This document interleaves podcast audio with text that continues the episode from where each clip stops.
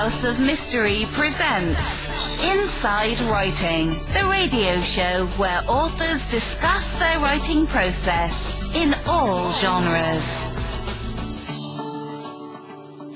All right, welcome back to the House of Mystery. And uh, as we said earlier, we have an incredible guest here. We have someone that's been in the uh, police negotiation for the Las Vegas Police Department, and his book is called Held Hostage. And the author is Dennis Flynn. Thank you for being here, Dennis. Oh, thank you so much for having me. So, so Dennis, now let's talk a little bit about your history, so people know who you are and where you come from. So, um, uh, maybe give a brief outline of um, the jobs you've done. Absolutely. Uh, I spent 30 years uh, with the Las Vegas Metropolitan Police Department. And as you can imagine, uh, it's at uh, Sin City, a city that never sleeps. So uh, the escapades of others are always on display. Uh, had a chance to uh, to be the strip commander uh, and uh, be in charge of the police operations up and down the Las Vegas Strip.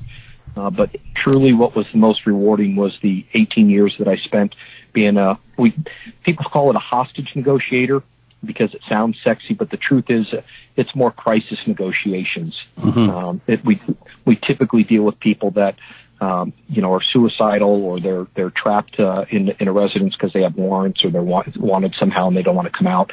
Uh, that that only changed probably in the mid 90s to that title because uh, although hostage negotiation is what we do, uh, not only for Las Vegas or nationally, but also internationally, only about five to seven percent of incidents are truly hostage.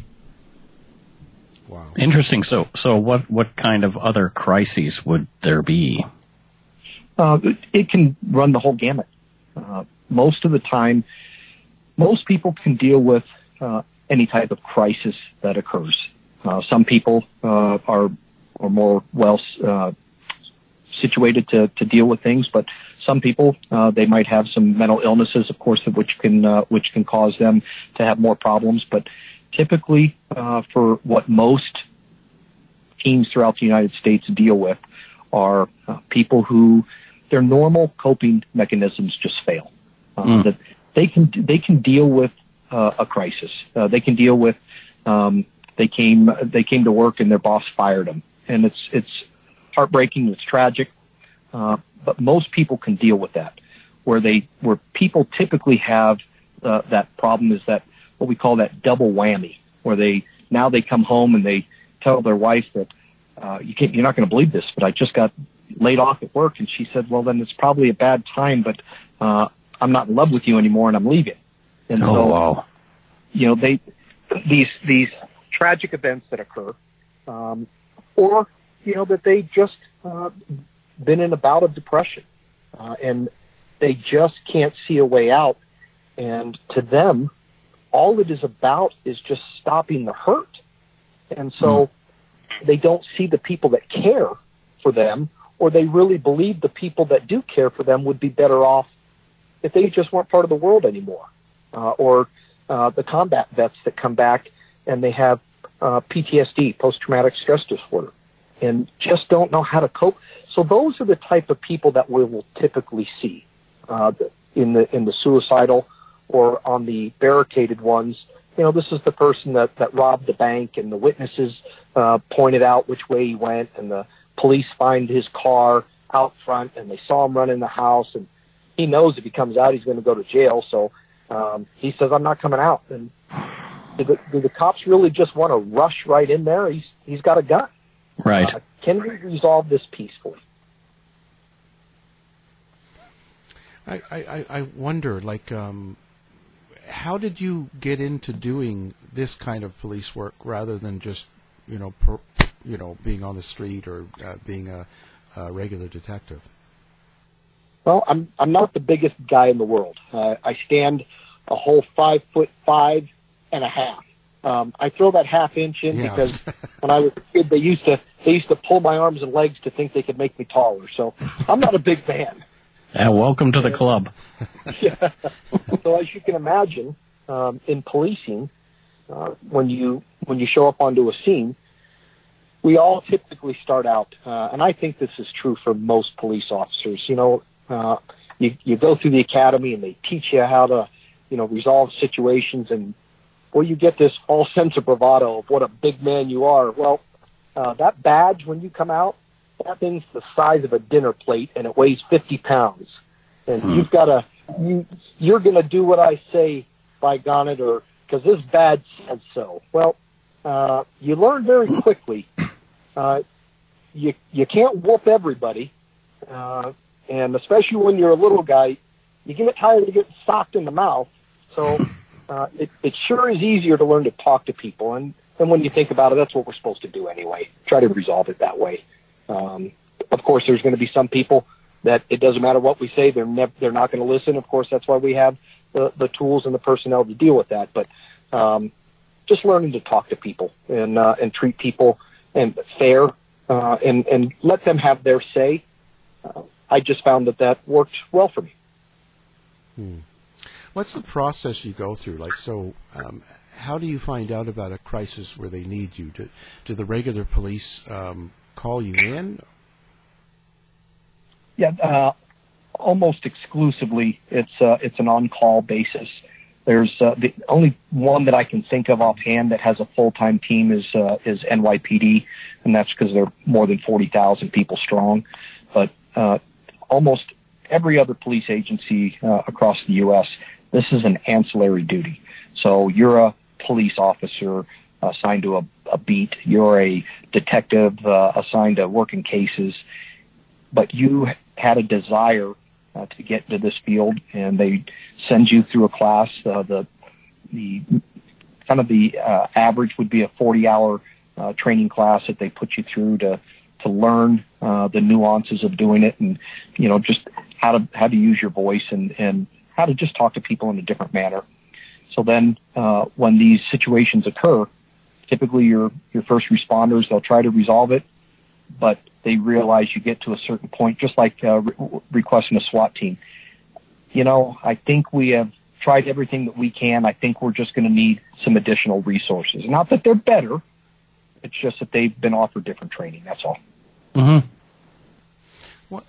Uh, I, I, you know, so when you first start this and doing this, um, how do you get over the nervousness of, of of worrying about losing the person that, that's in the crisis? Oh, it's it's hard.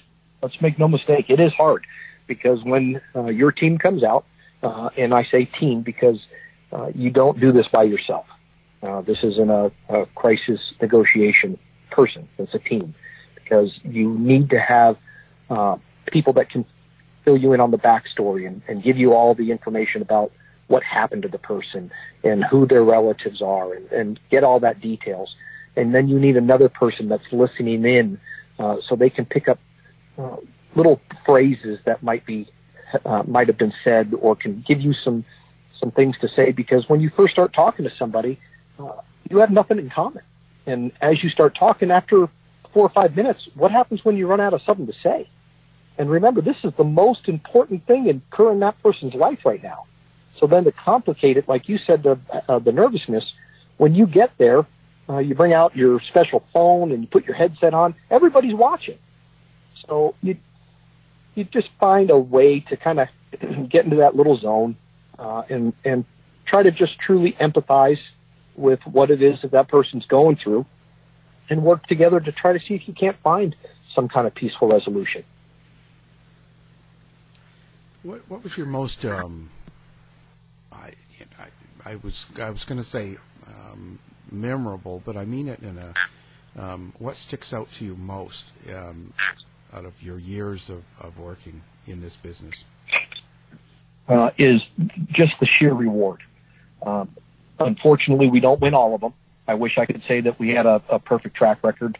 Uh, we do not, and the losses hurt. Uh, police officers get very, very calloused, and as you can imagine, you know, if you that uh, robbery suspect that we talked about that was hiding in the house, and you end up talking to him, and he ends up committing suicide. Uh, it's very easy for your peers to say, "Oh, he was a he was a dirtbag," you know, uh, he this this was no big loss. Well, you know what? When you started talking to him, you started developing a rapport and a bond. And you realize, you know, this is somebody's kid. And those losses hurt. And so that's one thing that, that sticks out. But I'll tell you the other part, uh, more importantly, is when you get somebody that's truly at the end of their rope and you hear just the horrible situations that they've gone through and you talk from that, that person who uh, is suicidal, they're either they're in there with a gun, they're on top of a building or a bridge, and this isn't a show. This is truly that they want that pain to stop. And through the efforts of the team, that you get that person to walk out safely, that never gets old. You don't Right. forget about those. It's just an incredibly good feeling. It makes you realize uh, why you do this. you know, um, so what happens after that?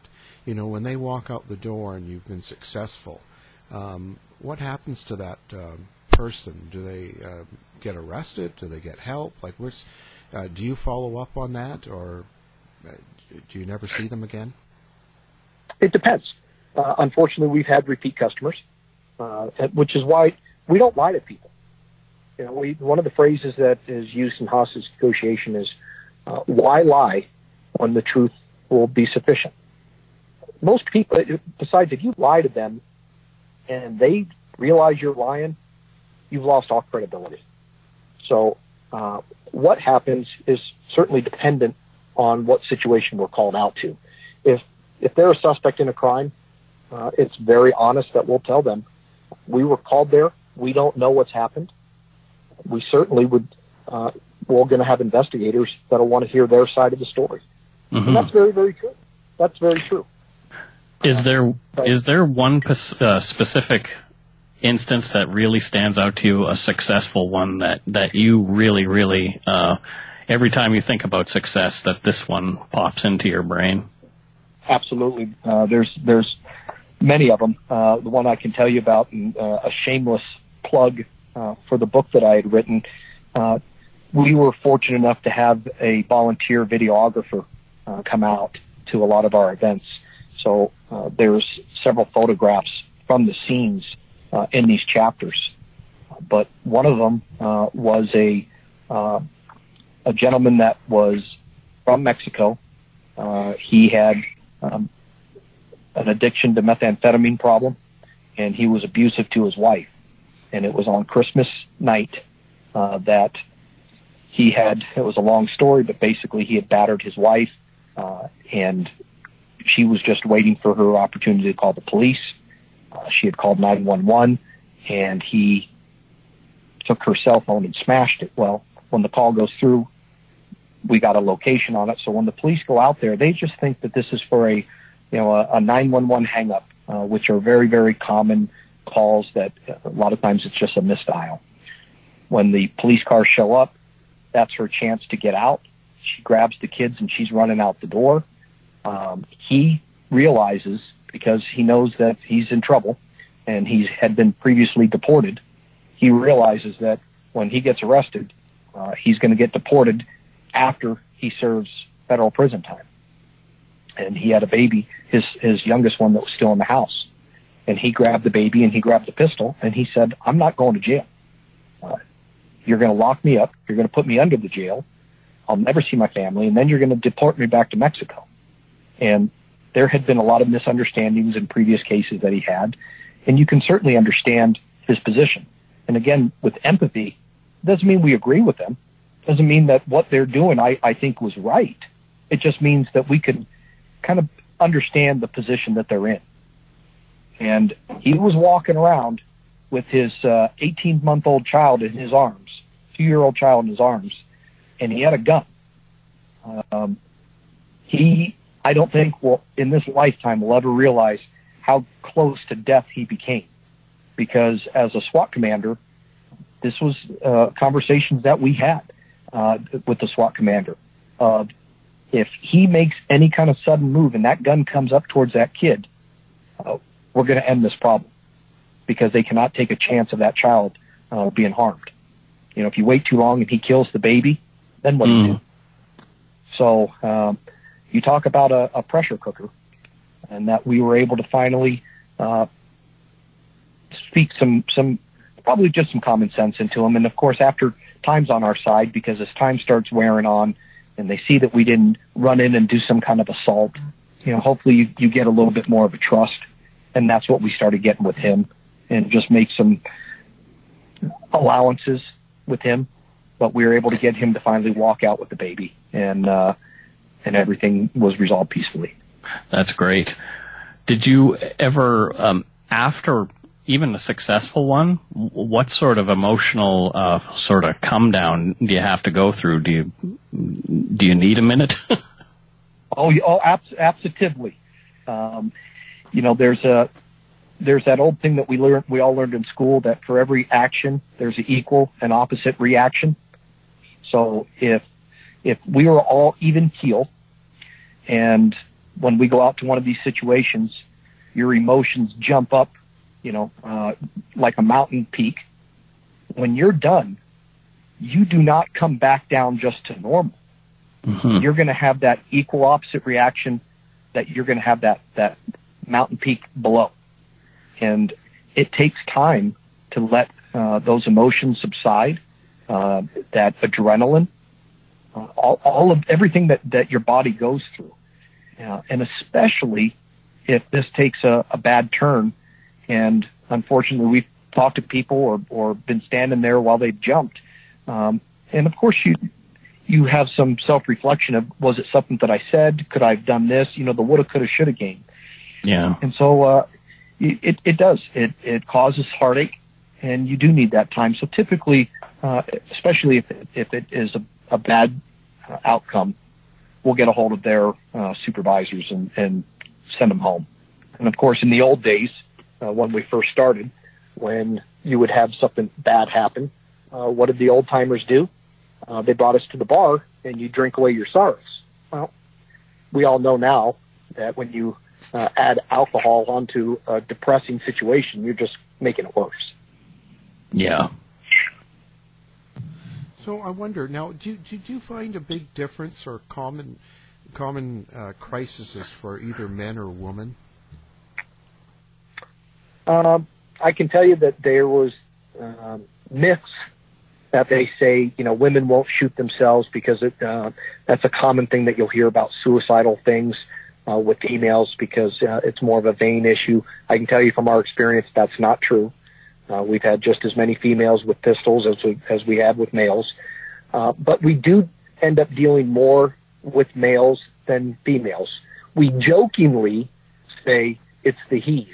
We always talk about the he's. Now we say the she's make the he's do it, but it's the he's. But um, I know that that's uh, always tongue in cheek, and uh, you know, we. So please, I, I hope your your listeners can can at least uh, get a smile out of it because that's all it was intended to do.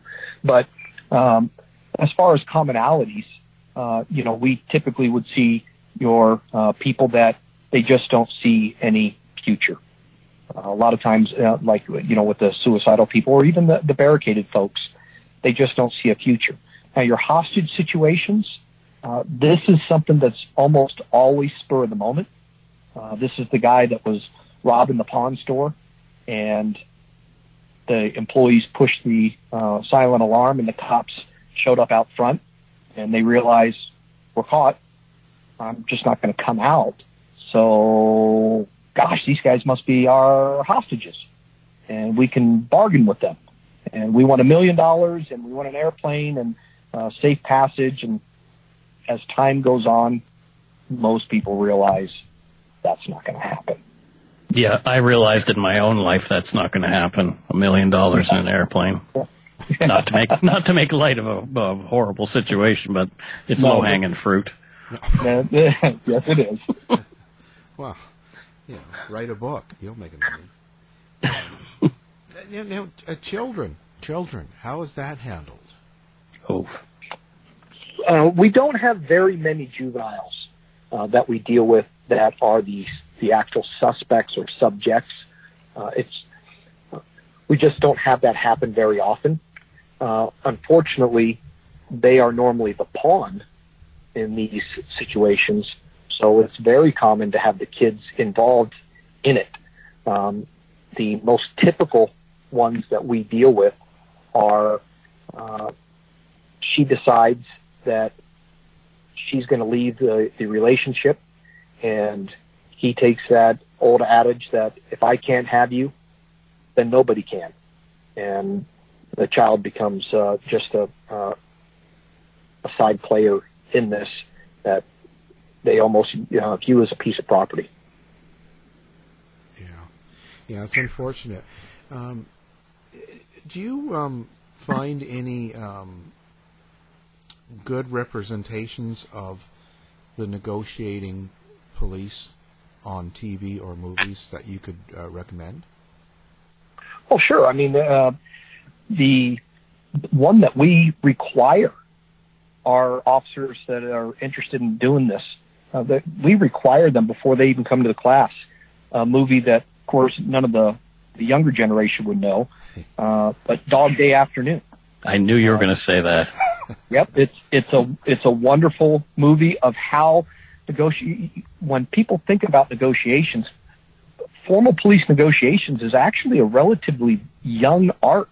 We've only been doing this since uh, about the early 70s. So this isn't like a very uh, well-oiled machine as far as time, you know, uh, tested. Now, of course, negotiations go all the way back to biblical times, but using them in uh, in policing just typically didn't happen. Dog Day Afternoon was just a great example of mistakes that were made, and that was all based on a true story. Mm-hmm. Um, so was the movie uh, with Kevin Spacey and Samuel L. Jackson, The Negotiator. Uh, that was another one that was based off a true story of things that actually happened. The art of negotiation uh, is obviously intriguing, uh, but to make good movies or make good television, uh, you know, they have to sensationalize certain things. So there's there's some things that just won't happen. Uh, if you've ever seen the movie the the the, the Negotiator at the very beginning, uh, so not to give a spoiler alert, uh, that Samuel L. Jackson goes inside where the the man has his child hostage. That's TV. Uh, those things just do not happen. Uh, it is, you know, uh, crisis negotiations 101 that you never ever exchange one body for another. You just do not do those things. Yeah, it's just not safe. Well, not only not safe, it's just it it brings too much other problems into the equation. There's just certain things that that are absolute do's and do nots, and that's just one of the do nots. Uh, but uh, there's lots of uh, television series. Uh, if you had a chance to watch anything on Waco, um, they've done a mini, mini documentary on it, uh, mm-hmm. also based off very, very uh, realistic events, and also shows you the complexities of these things because, um, you know, through through all these incidents, whether we like them or not, of course, we can always learn from them. So, David Koresh, who was the the leader of the the cult in uh, in Waco uh, of the Branch Davidians, um, he his was uh, a very spiritual nature. Um, that's one of the things that become very very difficult. I always like to say, try not to ever get into arguments about politics or religion because uh, everybody has their own opinions. And so with with the Waco uh, incident, they brought in true biblical scholars, and of mm. course, um, just like you can do in any uh, religion talk, you just put your own spin to it. That's that's not really what that testament said, and so you you find yourself in just in that uh, that spinning wheel cycle. So, have you analyzed Waco? Where, uh, where do you think things went wrong there? Oh, I, I I can tell you, in my personal opinion, it was a horrible lack of communication between the SWAT team and the negotiators. Uh, we get tied up into um, one team has the primary and they failed, so now it's the next team.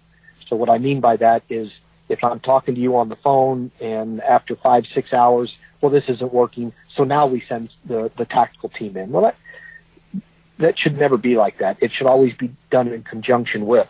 So in the uh, early parts of the negotiations in, in uh, Waco, Texas, they were able to uh, to make a great deal of progress, and they got a lot of the children and uh, women out of there. And the problem is most people have no idea what we do and how we do it, um, and it's just a different way of talking to people. Well, the tactical team, they they weren't very happy with uh, with some of the talks that were done, and so as an example, um, even though that David Koresh and and some of his uh, you know strong supporters that were there with him, even though they would make these concessions, when the negotiators would go off uh, and go home for the night, and everybody's supposed to be getting rest, the tactical team said, you know, it's probably a better idea if we if we keep them up, and so they would play loud, blaring music uh, at them. Uh, that those old uh, psych ops, you know, they would play music of uh, not music, but sounds of uh, rabbits being slaughtered. You know, something that, is, of course, is just uh, grotesque. It's torture. And, and, sure, but then when the negotiators would come back and they start talking to them, how do you think they're going to respond? Mm, Right. So you had you had one hand had no idea what the other hand was doing. Uh, just some very very uh, poor examples of uh, cooperative leadership, and uh, well, then of course we we saw how it ended. Now, um, when you uh, have you ever had to do a bank robbery? Yes, we've uh, we've had uh, a bank uh, in Las Vegas where the the guy went in and said that he had sarin gas. Um, you know that that brings all kinds of complications because now you have to have you know a, a hazmat team there because although you don't believe he, in your heart that he does, what if? So uh, and then whose jurisdiction? You know, it's uh, it's it's in the the you know city limits, but it's federally insured. So do you want the FBI to take it? And so you, there's just a lot of complexities that you have to work out, and hopefully you have good relationships ahead of time so that when that incident happened, uh, you're able to to work it. We've had that. We've had uh, a pawn shop robbery go bad, and of course, what's inside a pawn shop? Yeah, More guns. so uh, so when we got him surrounded, you know, it's pretty alarming when he takes eight customers and puts them all up against the glass. Uh, that you know that makes you realize that you're you are playing for all the marbles on this. Uh, we've had another guy that uh, that ran a barrier at Nellis Air Force Base into one of their uh, very very secure uh, areas and claimed that he had bombs inside his moving truck. Uh, people like that, I mean, they are, um, you know, just a blink away from, you know, a, someone ordering a sniper shot because can you take that risk? You know, what if he does have that? And the exposure and the, you know, the danger that they put all these other people in, not to mention that you were at a military installation. I guess the mass shooters, like the one you had in Vegas from the hotel there, they're not really people you deal with too much because they pretty much kill themselves, don't they? Yeah, almost uh, the vast, vast majority are white males um, that, when law enforcement responds and they realize they're cornered, they'll commit suicide. That's the vast majority of, of what happens on these incidents, which was the same for the Las Vegas uh, October 1 shooting. So it's rare that, that people just give up. Um, you know, and that's a whole different ideology. These are people that typically, uh, they are, uh, I know that, that the term will come across as, as crass, but they're the, the people that feel they're the born losers, uh, that they've always been picked on, uh, that, uh, they have very little self-esteem. So this is their way of giving themselves that notoriety. It's pretty pretty unusual. Uh, y y d- do you have to actually get counseling yourself when you're going through these sort of years of this kind of work? Well, we are very fortunate. Las Vegas uh, added a, uh, a, a psychiatrist to the team. Um, the psychiatrist, their job uh, is is several fold. Where you know if they start talking to the, the the person in crisis starts talking about medications that they're on, that doc immediately understands some of the reasons for those medications. Uh, if they talk about different diagnoses, they can tell us uh, what that means. Um, if somebody is has a borderline personality or they're nar- uh, you know narcissistic, what would be a better way to communicate with them? But and the added benefit that we get is those docs they know us and they can see when they're interacting with us that we're acting out of character and uh, not uncommon for them to say, "Hey, let's let's go grab a cup of coffee, uh, let's go mm-hmm. grab lunch," and uh, and just give you that opportunity, kind of like a peer support, where you can just kind of uh, vent and explain, you know, the the things that you're going through. So, so in in an essence, yes, we do, but uh, it's not very common. What do you want people to get out of the book that read it? What do you hope that they walk away with? Well, there was, you know, when I when I sat down to write it, um, of course, my first thought was to help uh, the fellow negotiators from around the U.S.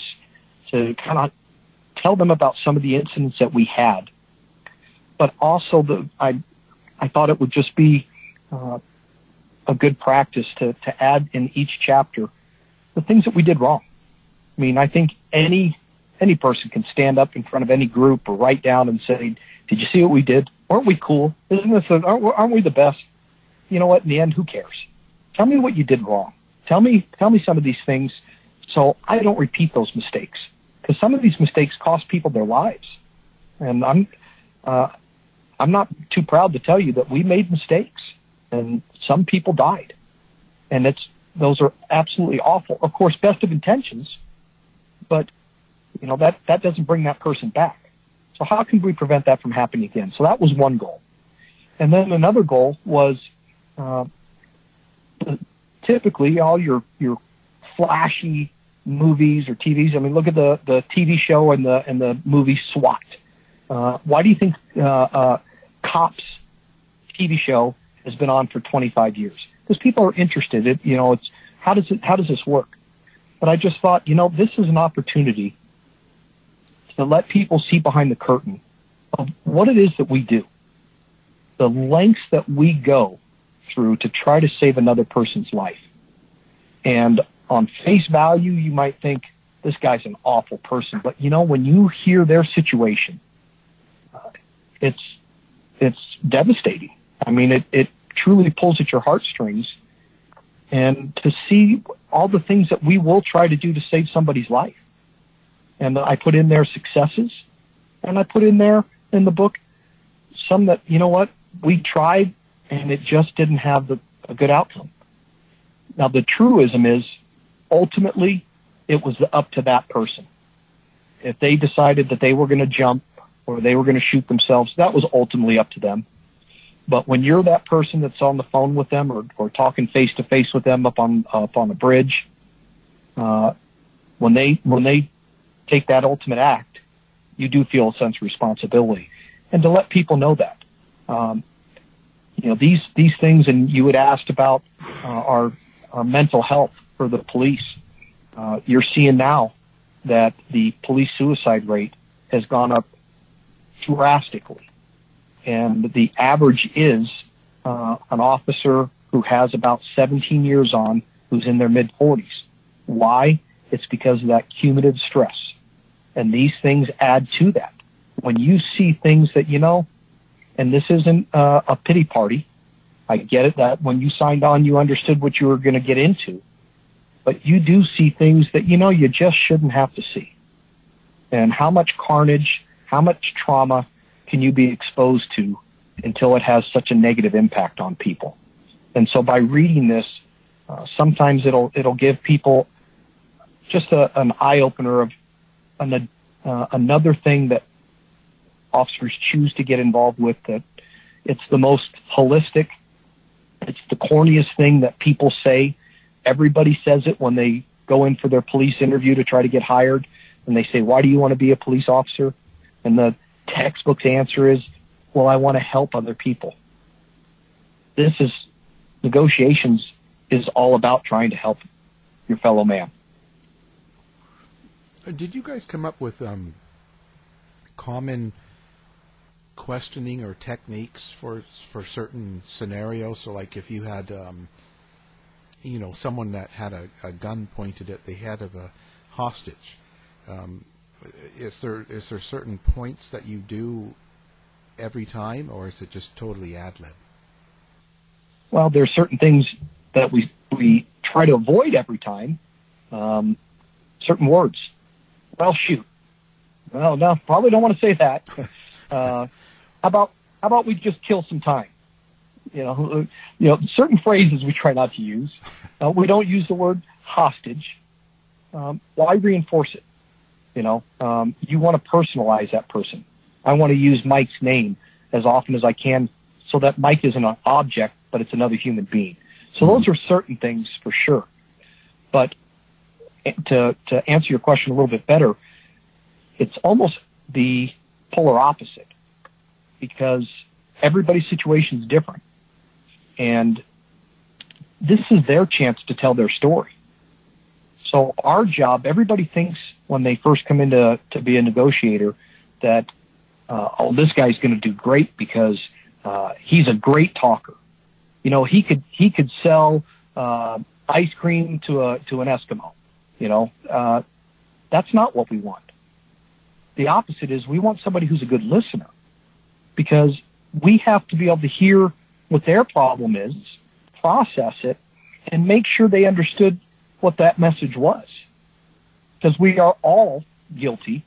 We all do it every day that as you're talking, I'm trying to get you to hurry up to finish so I can tell you what I want to say.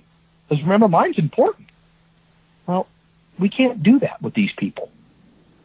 This is their opportunity. And not only that, but when they tell us their story, whatever it is or their problem, that we have to make sure that we sell back to them that we understood it, that their message was understood. And that we don't try to go in and solve the problems. Not right off the bat. Let's just let them, you know, throw up all that information and hear them. And, you know, uh, something as simple as when they're talking of active listening. Uh huh. Really? Go on. Can you tell me more? And just let them experience that. And if you think about it, if you've been pulled over by a, by a police officer when you got a, you know, you were speeding, you ran a light, did a cop ever talk to you like that? They don't because it's very authoritative. We're in control and we will dominate the conversation. So just having this kind conversation and allowing them to do these things and to understand they're probably going to call us a lot of nasty names when they're first on the phone and, you know, not respond in, in kind. Um, it goes a long way. Yeah. I, I, would I would imagine. Uh, do you have a website or a place that um, you um, want people to go and see any information or a blog?